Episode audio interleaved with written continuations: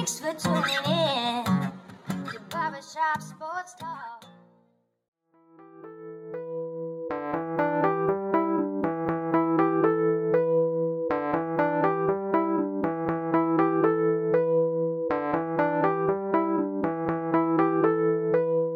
Oh, thank you all for tuning in to the 516th episode of Barbershop Sports Talk with me, your host, Daryl D. Lane, as always, wherever you are, however you may be listening. I want to thank you for making me in this show part of your day, whether it via Spotify, iTunes, Stitcher, Apple Podcasts, Google Podcasts, Radio, SoundCloud, Pandora, whichever podcasting app or platform you may be listening to me via. Conversation, give my shameless plug, as always. First time listener, thank you but subscribe and follow right now. Also, share this podcast with your friends and family, whether via Reddit threads, Facebook groups, etc., etc. Check on the description below. Specifically, if you use Spotify, everything timestamped, you can click on the timestamp, and it will send you to whichever part of the podcast you would most like to listen to. Folks, it is for your convenience. Follow me on Twitter at Nitro underscore Lane and subscribe to my YouTube channel. In Daryl Lane, you will find it. I post 2 to 5 minute clips of this podcast right here, as well as my Sitka show outside the shop. And lastly, if Apple or iTunes, give me five stars and a great review. And for some odd reason, right, if you like my pod, then right now we're not, folks. But just don't say anything because you know what your mama told you. If you don't have anything nice to say, don't say it at all. And cut up next of the break on Barbershop Sports Talk, I'm gonna get into my solo pod. Cut up next at the break on Barbershop Sports Talk. DraftKings Sportsbook, an official sports betting partner of the NFL, is my go-to when betting on the NFL this holiday season. Same game parlays, easy fast payouts, player prop options, etc., etc. You guys know the deal. Right now, new customers can bet just $5 on any NFL team to win their game and get $150 in free bets if they do. Check this out right now. Everyone can earn up to 100% boost with DraftKings stepped up same game parlays.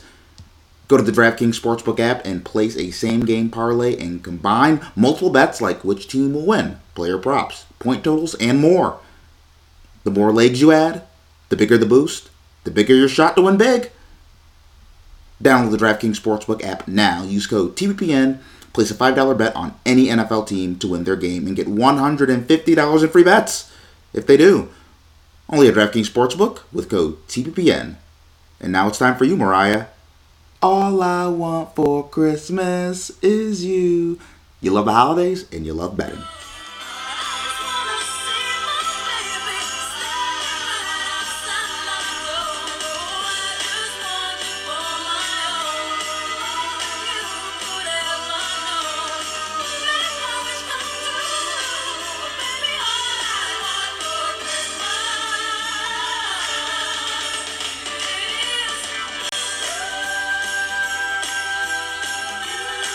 And now it's time for my monologues that my good friend Kenny Sim loves so very much.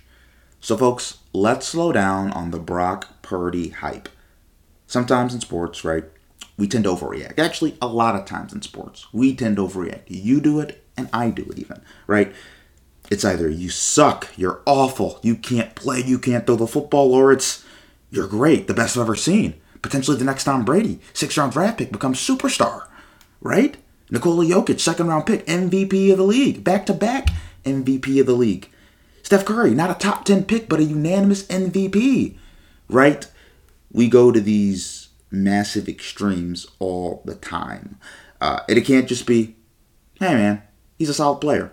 It's never that. And, right, like I said, I fall into this trap, right? For example, the Boston Celtics beginning of the year, I was out on the Celtics. I thought they'd be a four to five seed in the East. I thought the whole Ime Udoka and appropriate relationship situation uh, would kind of ruin the Celtics. I thought even Jaylen Brown being in trade rumors would kind of mess with him a little bit, and I thought they would take a step back. Well, Daryl, I was wrong. The Celtics, they're probably a little bit better than they are last year. And it's the Milwaukee as the two best teams in the NBA. A little bit of an overreaction, right? I saw 20 games and I'm like, okay, this Celtics team, they're for real. Their new coach, he's fine.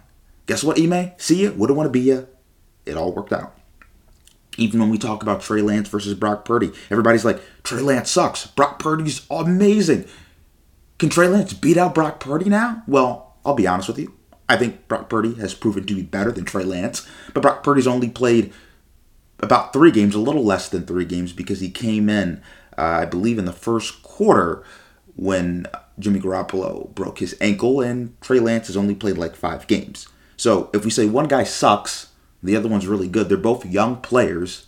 young guys still developing in this league. So for us to say one's going to be good, one's going to be bad, one's so much better than the other, I think that's a little bit of the stretch, right? A little bit of a stretch. But here's what we do know about Brock Purdy he's playing well. Six touchdowns, only two interceptions, 678 yards passing, 66.7 completion percentage, and one of the most important stats in the NFL QB wins, right? They're 3 and 0 with him under center. And part of the reason why he's so hyped is he's a seventh rounder. He's Mr. Irrelevant, the last pick in the seventh round, the last pick of the NFL draft. So, all this, how he's playing, in reality, the way you need to look at it, the way I've chosen to look at this now, it's all icing on the cake. Because in reality, we don't expect Brock Purdy to be anything. But let's also keep this a stack. Let's keep it 100. Kyle Shanahan, his head coach, is the best play caller in football. They have a great running game, a good O line, and tons of weapons, and the best defense in the NFL. So, Brock Purdy was given a fantastic situation. Like I said with Trey Lance at the beginning of the year, you have the keys to the Bugatti. All you have to do is not crash it. You just need to be competent and it will work. You don't need to be amazing. You don't need to be great. You don't need to be good. You can even be a little below average. You just have to not suck. The last three teams the 49ers have played the Dolphins, Buccaneers, and Seahawks the Niners have all been substantially better than. During the Seahawks game on Thursday Night Football, George Kittle was consistently open in the middle of the field. What a luxury, right? Kyle Shanahan's dialing up all these plays to get Kittle, the top five tight end, open in the middle of the field, and all Brock Purdy has to do is hit him, rips off these long gains. You have Jordan Mason, their backup running back to Christian McCaffrey. He rips up a 50, rips off a 55 yard gain in the fourth quarter to ice the game against the Seahawks it's all very simple for Purdy. So when we're like, oh my God, Purdy, you know, this is really interesting. What's going on with Trey Lance? Let's calm down, like I said on the Brock Purdy hype, right? He's showing that he's competent. Any good backup, realistically, in the NFL should be able to function with the San Francisco 49ers offense and play calling and defense. A guy in Baltimore who some people like, Tyler Huntley, he should be able to do that. A guy in Buffalo, Case Keenum, who started and won games this league, he should be he should be able to do that. For God's sake, Mitch Trubisky. A lot of people think Mitch Trubisky sucks and he's a bust, but he won 12 games with Chicago. With Matt Nagy when they had Khalil Mack and they had all these talented guys. And guess what? This 49ers team is 10 times more talented than that Chicago Bears team. So when we're always like, oh my God, you know, Brock Purdy's playing well, he's the quarterback, they're winning. He's playing competent right now. He's not doing anything crazy. He's not doing anything for you know, honestly, that Jimmy Garoppolo couldn't be doing. And I'm not super high on Jimmy Garoppolo. Right now, he's just being competent and he's just being solid. But the truth of the matter is this the 49ers are Super Bowl caliber. And the more I do watch Purdy, I am saying this. He is good enough and competent enough to where I'm like, they can still get to the NFC Championship game, possibly compete with the Eagles, and win a Super Bowl. Though I am interested to see this.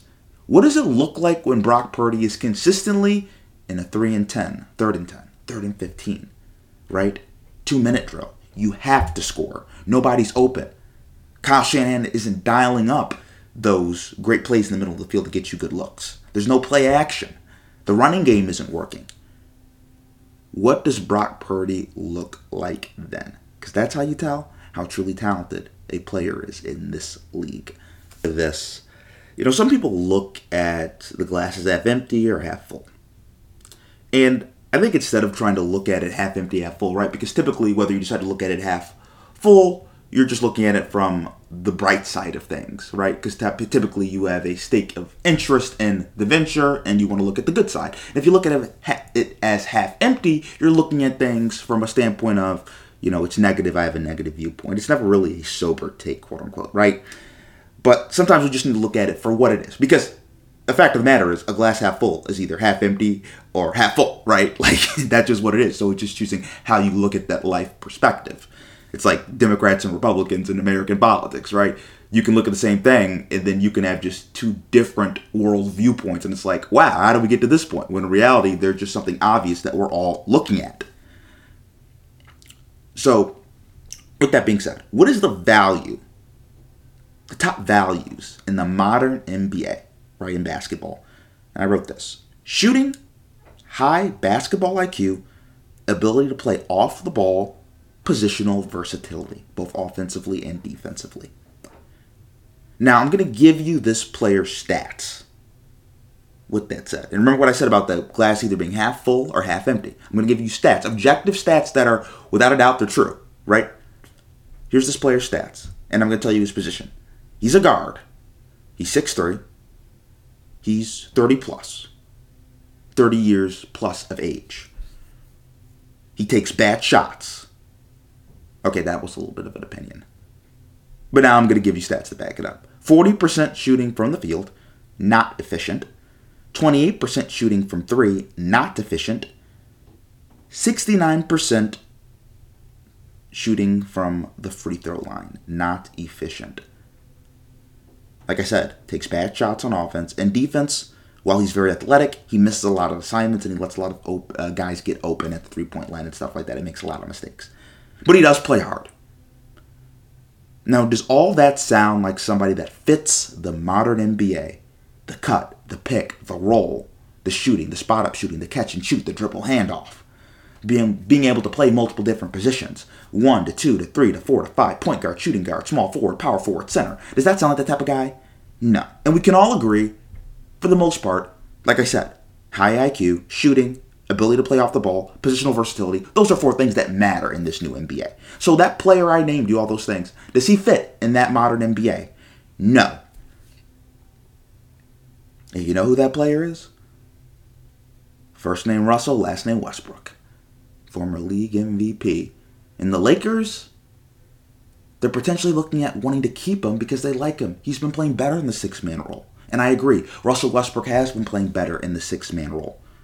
But just because he's playing better in the six man role, that doesn't mean, oh my God, he's going to help the Lakers contend for a championship. He's going to help the Lakers win multiple playoff series. Oh, he's going to help the Lakers be a top eight seed because right now they're not. They're like the 11th seed. They're right out of the play-in right now. Actually, I think they're the second last team out of the play-in because the Minnesota Timberwolves are the first team out of the play-in. So they're like 12 right now, actually. Russell Westbrook does not fit with the Lakers, even if he's playing better. He can't shoot. He takes bad shots. He doesn't defend. Those are three things you need for who? LeBron James and Anthony Davis. When the defense collapses, you want a guy who can knock down shots. When the Lakers were playing the Boston Celtics a few nights ago, the Celtics were playing so far off Russell Westbrook, it was like watching Ben Simmons when he was at the Philadelphia 76ers in the playoffs, and you're like, wow, they're playing four on five. You can't play basketball four on five. That's not how basketball's supposed to be played. Five guys, you're swinging, you're cutting, you're moving. They're playing four on five. That makes things incredibly tough no matter how good of a player you are. Playing four on five basketball is not easy. And that's what they have to do. And then you know what Russell Westbrook's doing? He takes another shot, takes another shot, and he's literally shooting them out of games. So when I hear people say in the Lakers brass, oh my God, we're looking at keeping Russell Westbrook. No more trade rumors. He's playing so much better. Sure. But the standards weren't very high for how bad he was playing last year. Russ is who he is. And it's not that he's not a good player. I think he's a high level player in the NBA. He just does not fit with this team in the context of the modern NBA. It's nice. He can create off the dribble and gets the paint and pass the shooters sometimes. But that's not really what the Lakers need with LeBron James and Anthony Davis. They need defense, positional versatility, high basketball IQ, and shooting. Russell Westbrook provides none of those. He's playing about 28 minutes per game, and he's going to be in their closing lineup. You cannot win multiple playoff series in the NBA with a guy like that in your closing lineup. That will not happen. Because what the smart teams are going to do, they're not going to play Russell Westbrook. They're going to collapse with the paint, and they're going to allocate more resources towards Anthony Davis and LeBron James. And Russell Westbrook isn't going to be, you know, the most aware person in the room, and he's not going to say, okay, I need to swing it, right? I need to make a cut now because I know they're playing off me for a reason. He's going to say, oh, they're playing off me. I'm going to shoot and play hero ball. And that's just quite frankly, quite simply, unequivocally, not going to work. So I don't thank all of you for tuning into this episode, the 516th episode of Barbershop Sports Talk.